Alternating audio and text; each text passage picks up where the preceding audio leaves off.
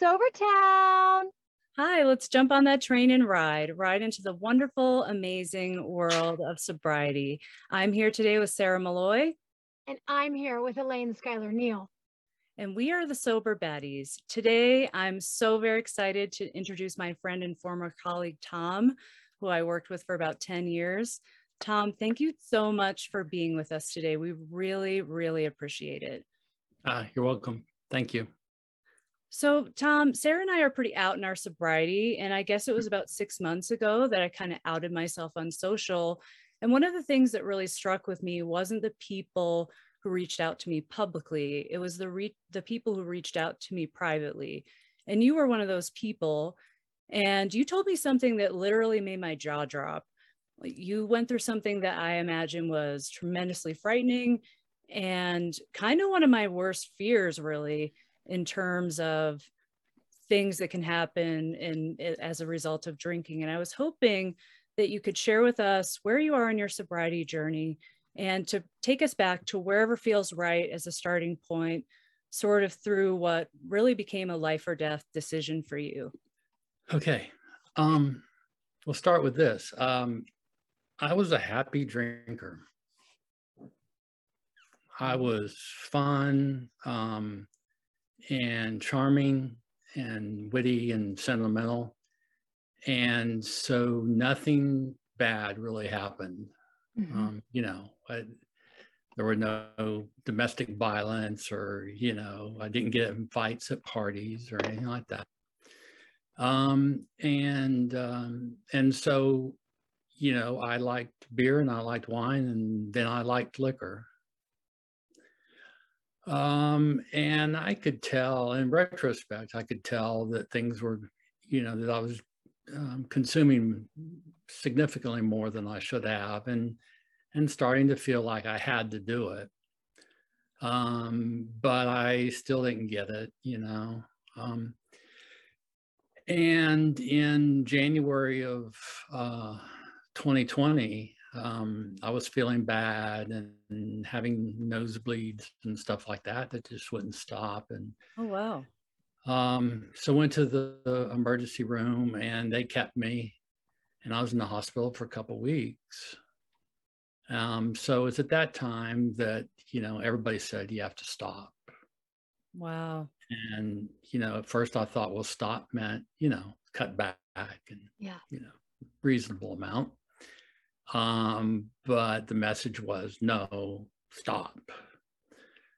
So anyway, so I kind of made it through that. I had, you know, one episode where, you know, I I, I drank one afternoon and um, and uh, you know that was not good, and I really let down my wife um, with that episode. And so anyway, fast forward a couple months, and I started feeling bad um, again and um, my blood test, uh, all the indicators of, of liver problems just went through the roof.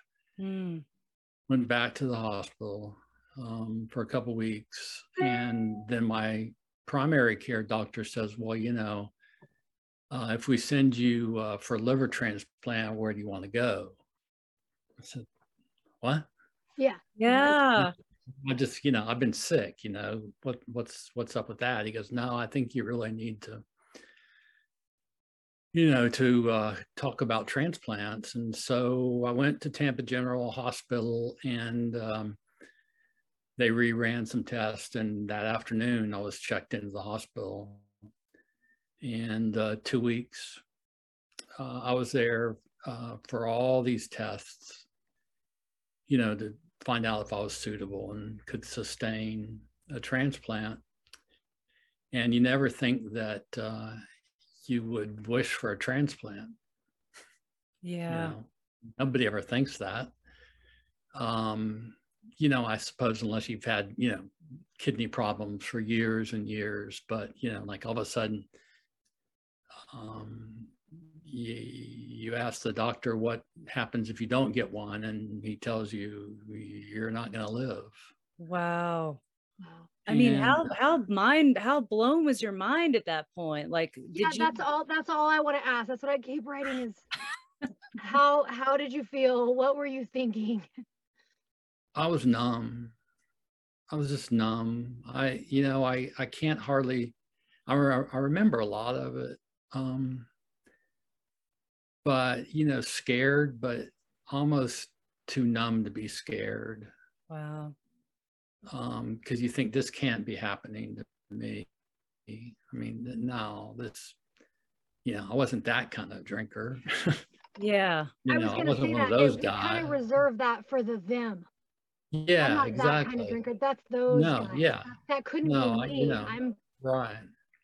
I'm yeah, I wasn't, you know, living under a bridge or anything, you know, and um and so yeah, then at that point, you know, it's it's it's odd. Like I said, you're hoping.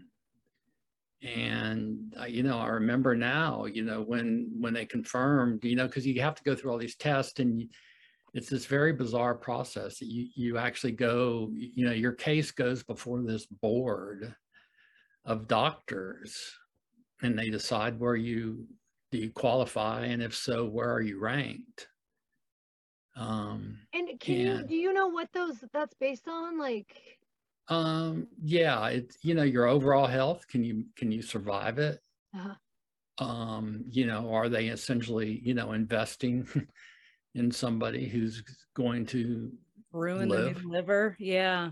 yeah, Right. know, and, live. and how much does that play into a factor if you've if they've determined that you have alcoholic cirrhosis of the liver, do they do they look at you less favorably? Was there any of that in there?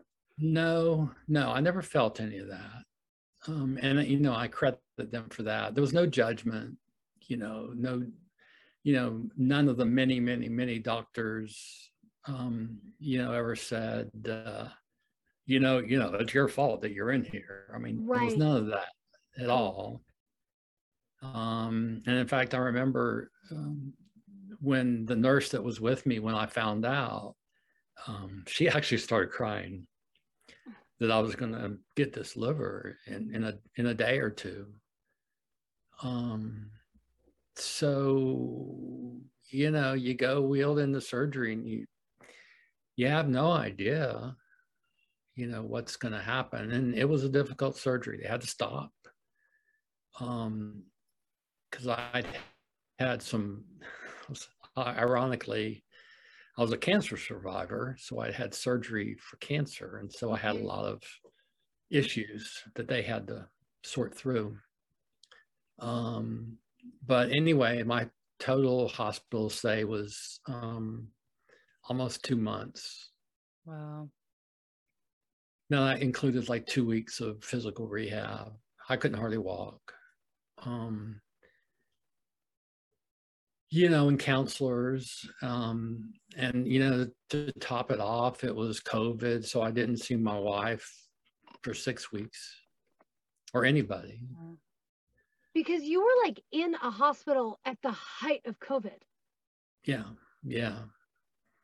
So fortunately, the hospital um, had uh, chaplains internally, you know, Yeah. employees who were able to visit people, um, you know, patients, you know, because they were pre-cleared and they went through testing and everything. So they were kind of my lifeline Yeah. um, um, my my phone battery, my phone was um, dead. it wasn't working the whole time. Um, and so anyway, it was, you know, my wife, it was just so horrible for her and my mother. And my mother died while I was in the hospital. Oh, Oh, sorry to hear about that. Yeah, so it, you know, it was traumatic. Um, but you know, you just, I don't know. I think, I think you're just your heart and your soul and you're just kick in at times like that, and and somehow it lets you cope. Um, but anyway, you know, it. I I think if there's a message in all this, it's you know when you're when you talk to doctors and stuff and you know they say oh sounds like you're drinking a little bit too much and you go yeah yeah yeah and they say, well, you know, for health reasons, you really should cut back. And you, yeah, yeah, yeah. And you think in the back of your mind, what's going to happen? I mean, it can't be that bad, right? I mean, yeah. Uh, you know, I know thousands, you know, I know thousands of people who drink and they drink pretty heavily and, you know, they're okay. And then right. all of a sudden it's not okay anymore. Yeah. I've often wondered that what that line is that you cross and how severe it is and you know or how quickly it happens because there are times that I have to go for my you know routine blood work and when I get them back I'd be like so my liver was okay really? You know? Like almost in disbelief like mm-hmm. wow my liver must be a champ. But then i'm 44 and i wonder if i had kept going at that level would there be a time where my liver would just be like you're done you know? Like how what's the resiliency of these precious organs that we have in our in our bodies? And the liver is already such a workhorse for so many other toxins in our environment et cetera. Right. Yeah i mean it um, the organs will take a lot. yeah.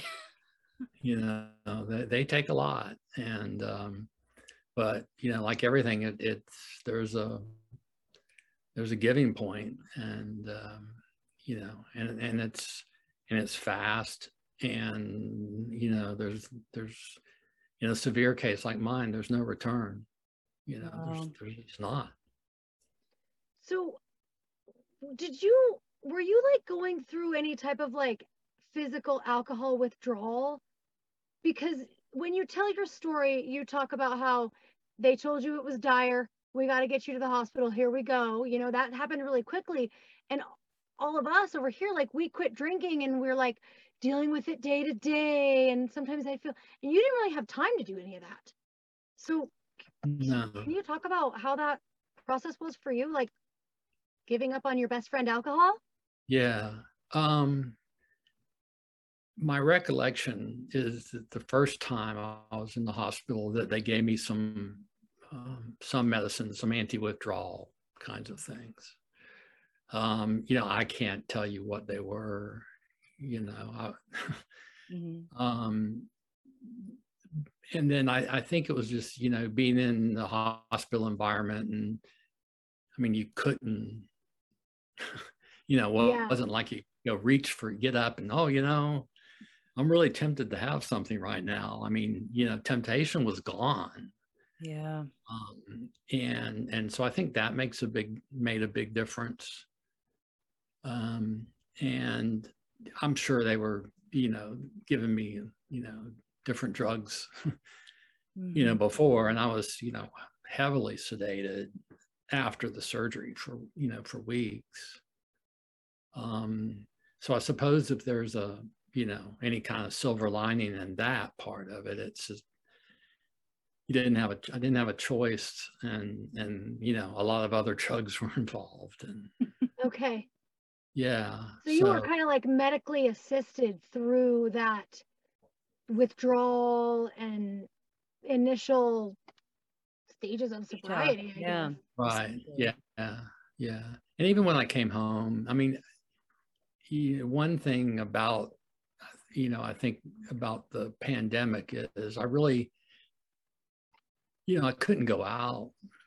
You know, it wasn't like, you know, all my buddies were saying, hey, you know, let's go, uh, let's go to baseball games and, you know, stuff like that when you got just triggers everywhere, you know. Yeah. Um, I mean, being a baseball fan and not drinking is not easy. Yeah, absolutely. I mean, beer, beer here, I mean, yeah. you know, every 30 seconds. Yeah. Uh, so, you know, that was probably good that I was at home um, most of the time, you know, actually for quite some time. And um, so that, you know, that helped a lot. Yep. Yeah.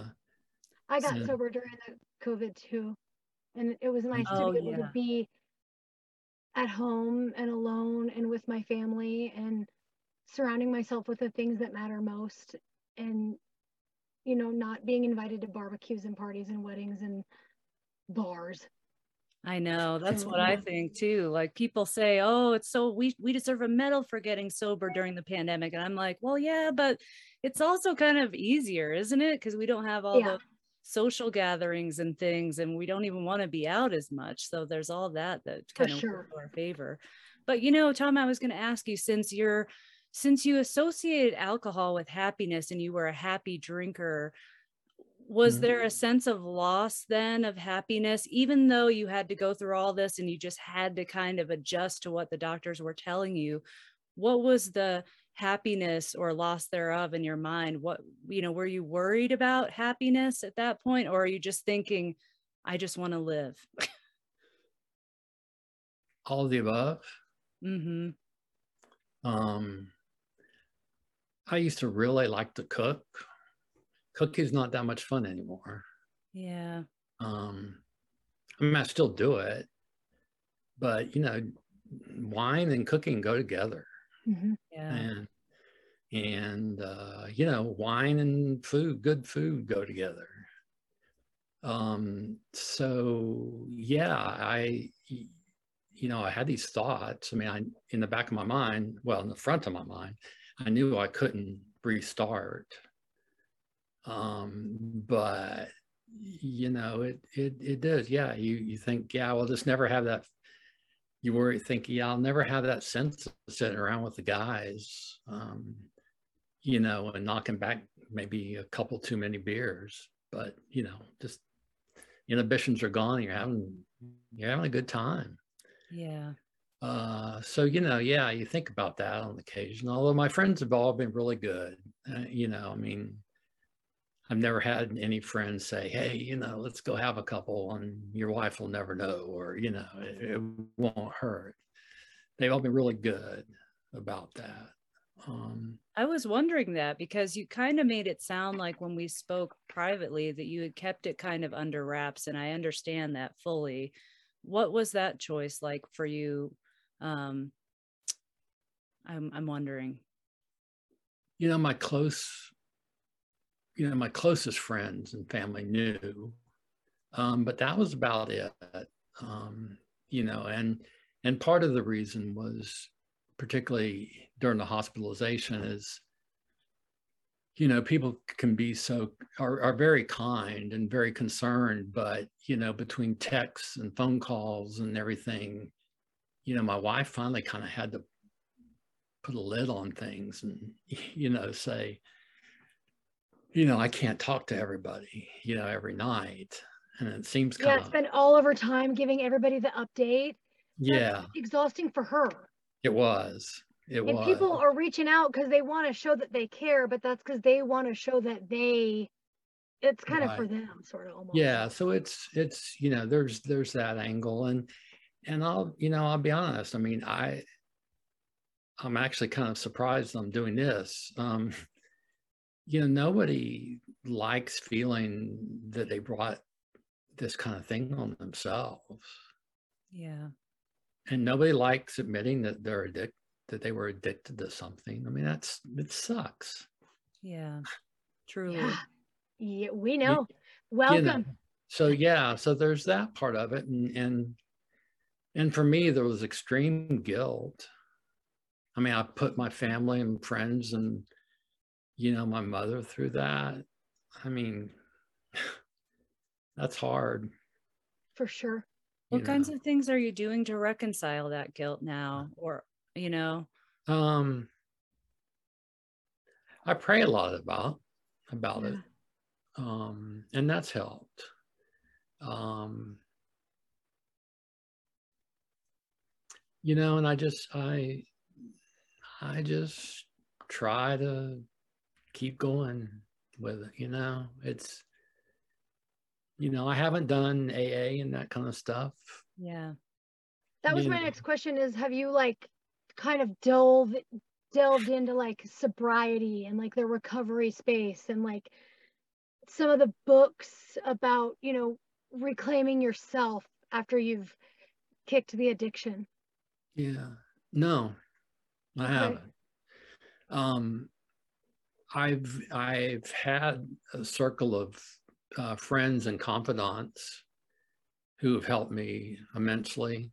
Um, A couple priests who've Yeah. been through this.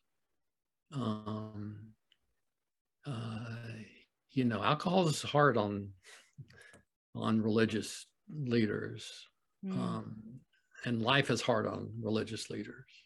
Yes. Um, but you know, a family member, two family members actually, one older and one younger, younger. Um, and you know, a couple people I really didn't know that well who reached out, and uh, one guy uh, who probably said the smartest or the most relevant thing to me, and when I just asked him why he stopped drinking, and I his reply was because I couldn't stop drinking. Yeah. Boom. Okay, I, I, I, I get that. Um, so you know, I'm sure you know I've I've had people say you know you should do meetings and you know, and I, I understand that maybe I'm making a mistake, um, No. but No. it's you know it's it's worked for me so far. Oh yeah, there's so many different one of the best things I've learned I feel like throughout this is there's so many ways to get sober. I was terrified of AA. I was like if that's it, man, I don't know if I can do it, you know? And I just I just didn't I I didn't like the the um having to like identify moral defects because I started feeling I started recognizing that it wasn't all my fault because there's so much marketing and social proof and things that and i want to ask you about this too about workplace culture like um, because in um, our industry there was a trem- tremendous amount of workplace culture drinking i think that really influenced me early on and i'm wondering what kinds of things for you played into that like was workplace culture as one example a a driver of your drinking early on Mm. Yeah. Um, workplace, college was ridiculous. And, um, you know, I think in retrospect, and actually I, I had thought this before, you know, my crises, but, you know, I mean, I went to college in the late 70s. So, you know, everything was pretty crazy. um, but I pulled out, I actually kept, uh, I had my senior yearbook. I, mean, I don't know why. And I went back and looked at it, and it was, I was just astounded about all the pictures with alcohol and, Yeah. and I mean, just astounded. And I was there, you know? Totally normalized. Yeah. Almost badge of honor even now. Yeah. And, um, you know, it's funny. I actually, I grew up in Florida and, and so we didn't drink. I mean, maybe we drank once or twice in high school and that was it. I played sports and to be honest, it's not easy to be a drinker and play sports in Florida. It's just so hot, right? You know, and, and, uh, not easy to do anything in florida. Yeah, no, it's not, you know, and I mean, it's easy to drink beer in an afternoon by your pool. I mean, that's very easy, Yeah, yeah. Very desirable, actually. Um, but I went to, to college in Wisconsin, and you know, Wisconsin's a, you know, it's a beer state and it's a drinking state, and I, I was a bartender actually for a The while. coolest guy.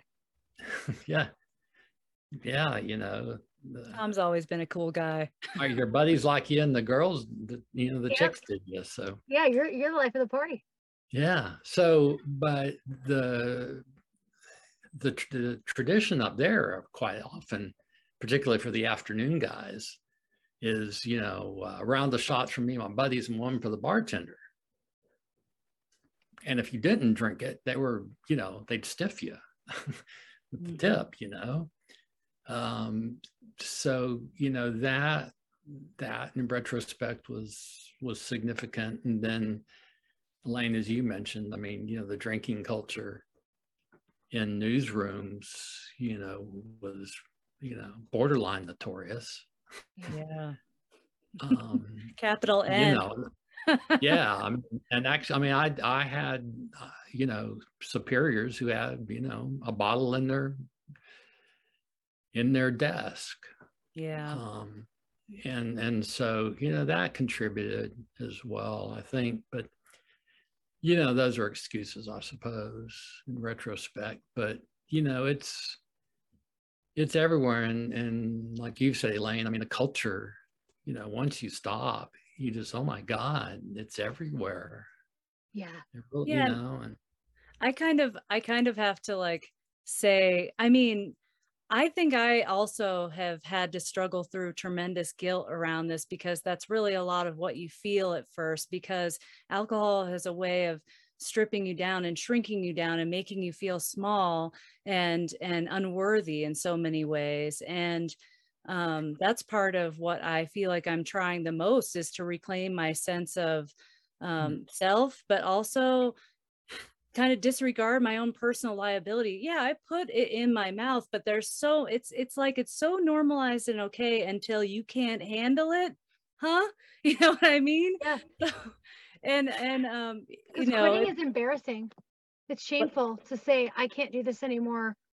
But if everyone's drinking, they're fine. They don't have a problem, but you quit. So you I know, problem. right? That when you decide to remove that from your life, now all of a sudden you have a problem. Whereas the person who can't, who's gotten their third DUI, they don't have a problem. It's so weird to me. And um, I'm trying to let some of these things go about what I can control and what I can't control, and just be okay with knowing that this is a substance that no longer agrees with me, you know? And um, I just wonder, yeah, I, I do think that that, I mean, every, a lot of um, professions have workplace culture, drinking prevalence, to be sure. Sure. But um, I know that in Tom and mine's case, there was a lot of just um, almost uh, trauma involved with covering things and and reporting on the news, and it's just a lot to absorb. And I think there was this overall feeling of like um you know well this is how we cope you know and it was Mhm. very accepted and that's one of the things that made me normalize it even further than it's already normalized in my mind does that feel similar to what some of the things you went through Oh, definitely. And um, you know, where where we worked as well, you know, and later in my career when I was, you know, had a title, um, you know, the the gala and circuit, you know, is its own industry. yeah and you know you could find yourself going to events a couple of times a week you know in every event you know stamped on the invitation is you know six o'clock cocktails and you know seven o'clock dinner and with wine service and, And so she- even you know if you're if you're going to places that uh, where they're trying to do good or you know charitable events it's it's there you know Yeah. Oh, it's everywhere. You know, you bring up a good point that I had in my mind that I wanted to ask you about too, because Sarah, so Tom, you're kind of a a, a prominent figure in where in the town where you live, I would say. And um, Sarah, her her dad was a mayor, you know, of a town, and so there was a lot of, and her dad struggled with drinking, and and there's a lot of um, that's a whole different perspective, I think, when you're someone in a community and you're looked up to. Did you feel any sense of obligation to your status in the community and who you were and how how did you think about that or was that an issue? It was it was an issue, probably a minor one, but I think it got it became more relevant afterwards. You know, when people were finding, you know, people found out, you know, what had happened to me. Um, Yeah, journalists can't keep their mouth shut, can they? no, you know, and, and yeah, Don't tell anyone. Okay, I'm going to tell 10 other people and they're going to Yeah. tell 10 other people. I remember that. um so yeah it was more like an after the fact feeling for me as as more people found out um it's like oh they know my secret they know you know that it must have been pretty bad hmm or no you know it wasn't that bad that's what i keep going back to for me is you know it wasn't that bad i was functional Yeah. um Like, can you And- tell us how much you were drinking? Can you talk about like your day, like throughout the day, how a day, how a typical day would go? I'm still kind of holding back on some of that. Absolutely. Um, but uh, I liked a glass of wine or two at lunch. Yeah. Yeah. Um, liked the beer on the way home. Yeah. Liked some wine when I got home. Martini or two Yeah. or more. Yeah, and that's that that sounds pretty consistent with what I was doing. I Yeah, had all sorts of sneaky acts. I was taking road sodas. I was uh just all sorts of things, all sorts of things. you know, and and you know, weekends were, you know, you could have a few beers by the pool and then take a nap and wake up and start again. Have a few more. Yeah. But the point For sure. is you weren't you weren't doing anything that you thought, okay, this is going to land me in the gutter because truthfully when we go out to breakfast even especially around Denver, which is a very hipstery drink forward culture, you know, they got a cocktail list as long as the eggs and the other stuff, you Yeah. know? And it's it's kind of like there's you know you go to an ice cream shop they've got booze shakes you go to yoga they've got champagne you know it's everywhere. It is literally permeated into every facet the hair mm-hmm. salon you name it and so it's like we're being told that drinking and drinking is becoming so integrated into every facet of our lives and you know so it's it's it's it feels fine to do at lunch now because that's just it's like especially if you love Right. food you know especially around where we used to live there's amazing food and every and there's the island time thing kind of because Yeah. we live in a very we lived in a very vacation forward destination so everybody's on vacation um, i Yeah. felt like that influenced me where we lived did you ever feel that way about that that area Yeah, I mean, yes. Um, you know, because you could, uh, you know, you, you, there's nothing like drinking at the beach. yeah You know, there's nothing like knocking back beers at a baseball at spring training. yeah I mean, it's good. Yeah Um, for Um, me, alcohol was my best friend. It was, I couldn't imagine my life without it. And I couldn't imagine any fun or fancy event without it. Um, and it was, it was hard. Elaine and I, I think that they call it spontaneous sobriety, where we kind of just said, I think this is a problem. I'm going to try to tackle it. I got to quit drinking because I can't quit drinking and we we just sort of you know we qu- quit. And we found joy. Have you it sounds like you are this is like such a complicated question. You have a lot of like healing still you know physically you know and emotionally and and even maybe even spiritually but have you begun to find joy on this side? Oh yeah, yeah. Um one, I mean, you know, for me, it's it's literally it's good to be alive. yeah It's Right. not, you know, oh, I've lost weight or, you know, I'm doing better at work. Yeah. It's, you know, it's I'm alive. yeah so you start there and um and so yes i've been able to you know find joy i mean i did spring training this year um safely spaced from other people. Um and made it through that enjoyed it. Yep. um you know i've uh done some traveling you know with my grandsons. Uh and you know and that's been good. Um you know my wife and i um you know we still laugh uh, together and you know do things together um and so that's good. And and partially there's a relief. I mean you don't have to worry about who's going to drive home. Yeah. After dinner. Yeah. And it, which seems like a small thing, but it's really not. Um, and so yeah, and you know, I've been able to do things I um, uh, my church has a, a Facebook page, and we do uh, some of us share reading evening prayer together once a week, and um, you know, that's uh, joyful. Yeah.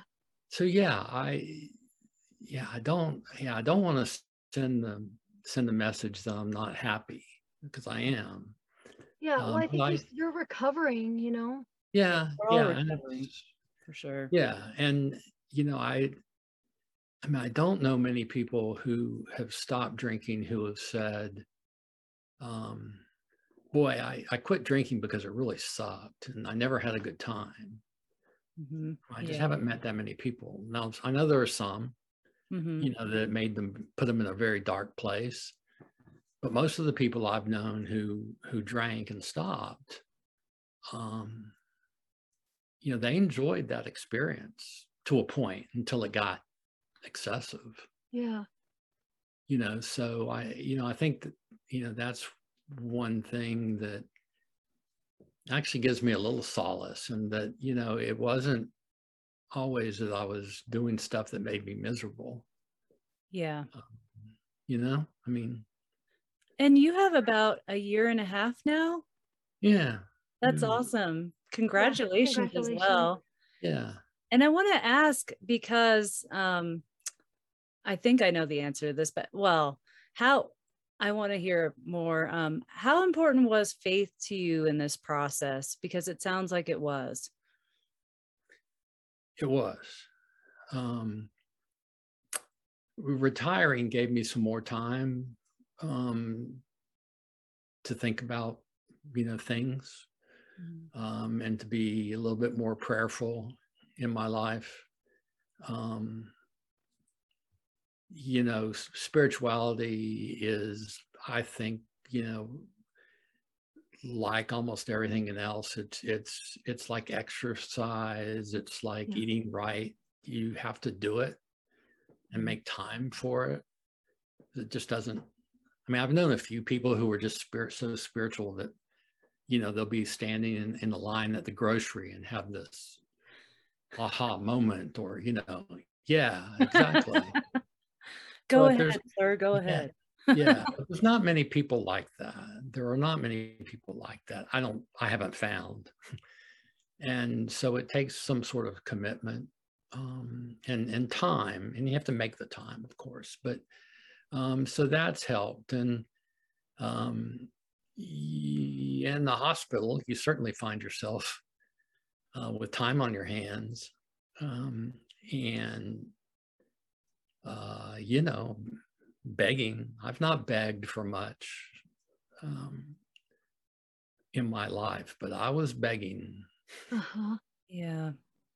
Um, you know, and I still do. Um, you know, help me to stay on the right track and and um, you know and overcome. So uh, yeah, it, it's meant a lot. And I've by and large, you know, I've found that the people who've been successful have some sort of spiritual angle or some s- sort of spiritual support Mhm. in their lives, whether it's you know through an organized religion or, or not. Mhm. Um, but um, you know, and that's why been doing you know some of the things. I'm I'm on this board of um, a small organization that houses um, provides housing for mentally ill, chronically homeless people Hmm. and um, and and part of that to me is is a social um, good, but also it's it's part of the you know doing unto the least of us and, and loving our neighbors, and so that's been rewarding and um, Yeah. to me and helpful because you know you you you talk with some of these some of these folks and you see them and you go you know uh, you know they've got problems i i i even where i'm at right now it's it's not that bad Yeah. You know Mhm.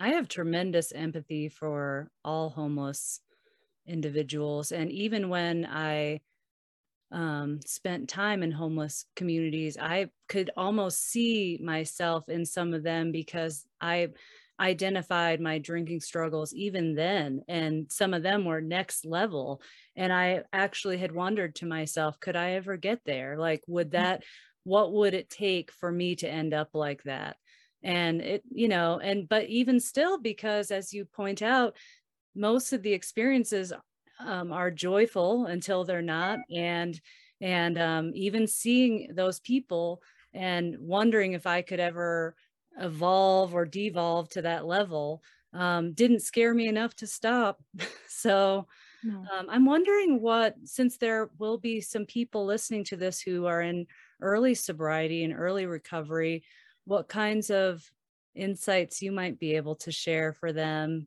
um, Mm. Regarding either early recovery or not avoiding those blood tests or whatever. Yeah.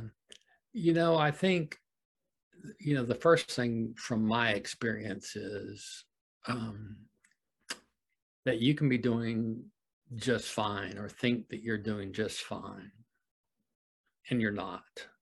Um, you know, that's my biggest takeaway because I thought I was doing fine and I wasn't. Yeah. And then it came crashing down.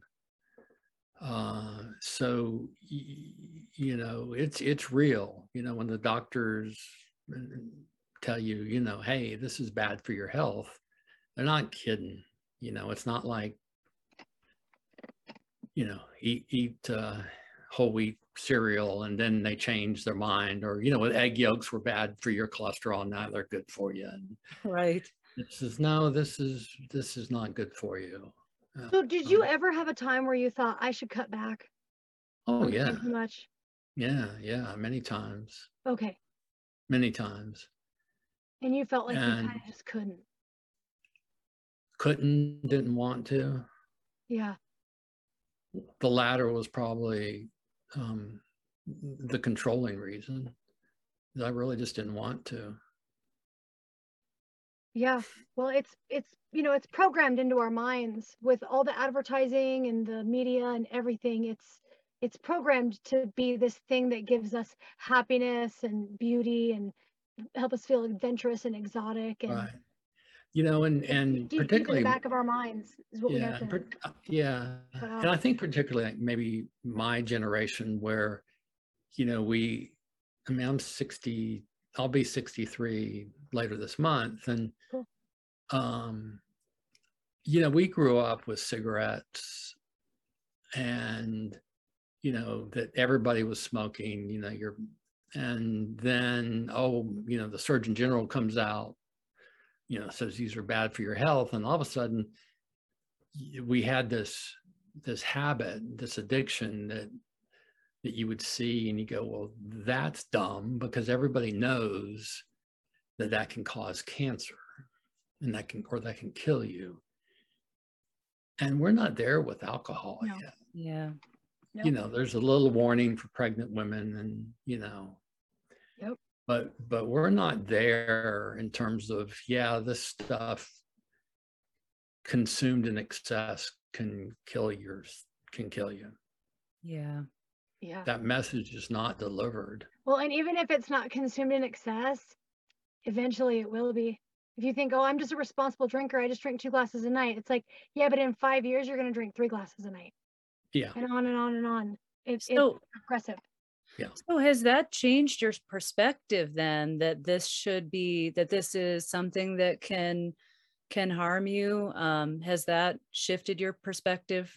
I I'm wondering. oh wondering. definitely definitely and you know it's made me more sensitive you know to the advertising and Mhm. you know and even things like you know you go to a, a i'll go back to my ball game references. You, you know you go back to a ball you go to a ball game and now you know there's there's 30 different kinds of beers. Uh when i went to the last time i was at tropicana field where the braves play um no no alcohol beers. None that i could find Yeah. um But when you're not holding the beer, you can clap. yeah that's right that's right There's all kinds of Um, variety. Yeah, that's I hadn't thought of that, but now now I do. Um, you know, but I, I think that's telling right there. Okay, that you've got all this, and so what am I going to drink while I'm there? Well, I can I can pay six bucks for a bottle of water, Uh-huh. and that pisses me off, right? Right? yeah. Especially in Florida. Yeah, you need water. yeah. Or you know, uh, you you can buy a soda, which I just don't like. I I, I've, that's I haven't bad. liked I've not liked sodas since I was 14, you know. Yeah. Um and and then, you know, at the ballpark they put up the, you know, oh, don't drink and drive, have the sober, you know, driver in your party. Well, maybe, you know, I'd like to have a NA beer with my Yeah. friends, but you don't have any. Mhm. I mean, really? I mean, um, but I do notice that that the no alcohol products are seem to be um, increasing in distribution and availability and quality. Yeah. Um, which I think is a good thing, and and I my guess is we're going to see a lot more of it. Yeah. Are you um do you enjoy them? The good ones, Yeah. I do. Yeah. And there no, are some. I just asked because there are some sober folks who won't even look at it. They they think I Sarah and I both do. We both love kombucha and some other things. Um, I think, right, Sarah? yeah, yeah, yeah. Oh yeah. And um and we and have non-alcoholic alcohol- beer for sure. Yeah, and we have uh, alcohol-free kombuchas out here um, in brewing land, Colorado. But um, I'm not a big fan of the beer ever. Anyway, I've never tried the NA wines, but some people won't even touch them because they're afraid that it might trigger them. Do they? Are they triggering at all for you? They haven't been. In fact, they're nice. Yeah. It's a nice relief. I mean, you can only drink so much sparkling water in a day, you know? Yeah. exactly. That's my other question is do you ever get does the sometimes in in our community we talk about the addict voice. That's this little addict that kind of lives in your brain that kind of calls to you and says, It's okay, you can just have one. You've quit for a whole year. Go ahead, you're good. You you Your deserve liver is good now. You got a whole new You liver. have a whole new That's one. probably what mine Does it ever call back? Does it ever call out to you? Um, not that way. No. Um, do I, my wife and I are going out um, for our anniversary dinner in, a, in about a week or two, 32 years. Congratulations. And um, thank you. You know, and I would, you know, sometimes I go, man, boy, a, a nice glass of red wine would really be good. Mm-hmm. But it's not like, you know, I'm not at the, I'm, I'm at the point where I'm not getting that little voice Yeah. saying, come on, you know, come on, you can, like, you know, the little devil on my shoulder. Yeah. Yeah. I'm not having that. Um, so that's good, I think. Yeah. And is there like for for me personally like the gifts of sobriety i have young children i have a two year old and an eight year old and my marriage and my kids and my work and waking up sober every morning you know smelling the flowers just really owning myself being comfortable inside my own skin it really like keeps me sober. That's i focus on the good that sobriety brings as opposed to like the bad that because drinking did bring me you know some depression and stuff. Like what would you say like keeps you sober? Um, I don't want to disappoint my wife and family and friends. That's that's number one. mm-hmm. Um, and I don't want to take them back down that road of, yeah you know, is is Tom going to make it or not? Yeah. So that's the most compelling.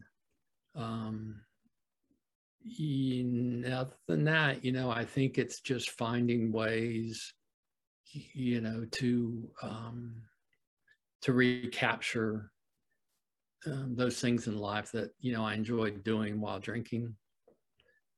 Um, and and like I said, I've been there. I mean, I've you know I've gone to some baseball games and you know done some things like that. My wife and I have gone out to dinner a few times.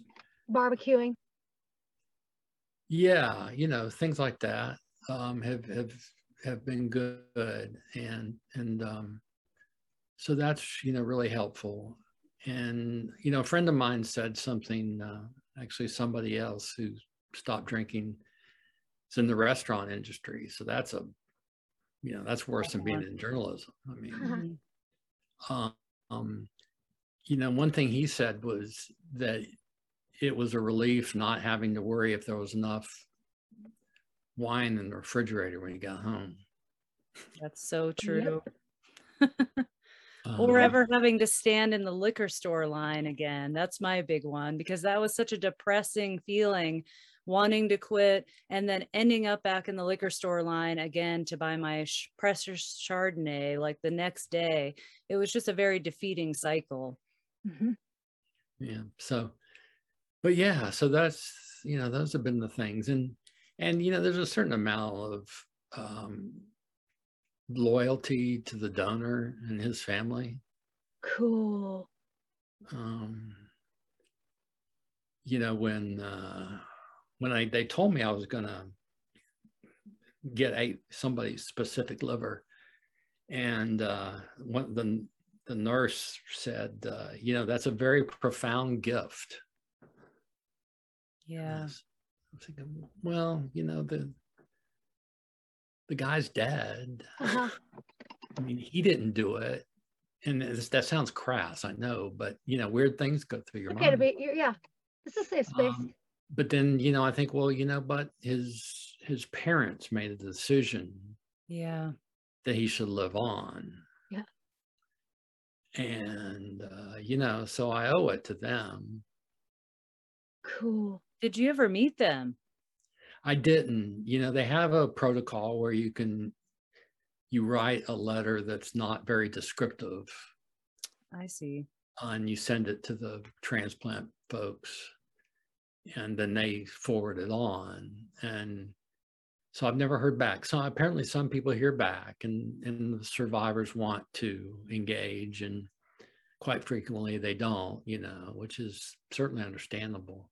Right. Yeah. But um but yeah, it's it's uh I think I've got like a I think the guy was in his mid or something. So I've got a young I've got a young liver. Wow. You know, I, I mean I I want to say a quote that someone just told me that I think you've probably heard Elaine. And it's um we only get two lives. And your second one starts when you realize you only have one. Hmm. Wow. That's good. I haven't heard that. I, for one, am certainly glad for the donor and for you still being around because, you know, you were always such a kind person to me and a great colleague to work with. But, you know, you were one of those people who just had so many things going on in the community and so many roles that you played and so many contributions and that's just my little part of it i'm sure your family is is very happy that you're still with us and yeah, thank you so much for your time you as so well you've much. been so generous with your time and we we really appreciate it i know this was a on the fence choice for you to share your story but i really do think that it will help others who are really struggling and it might be not sure whether whether they should keep drinking or keep going in sobriety all the yeah. little pieces that keep us going they they they they save lives. They you're really bringing do. light. You're you're bringing light. When you when you break out of that fear and even shame like you're bring you brought light to our whole community and there's someone's life that you're going to touch. Thank you. I hope so. thank so you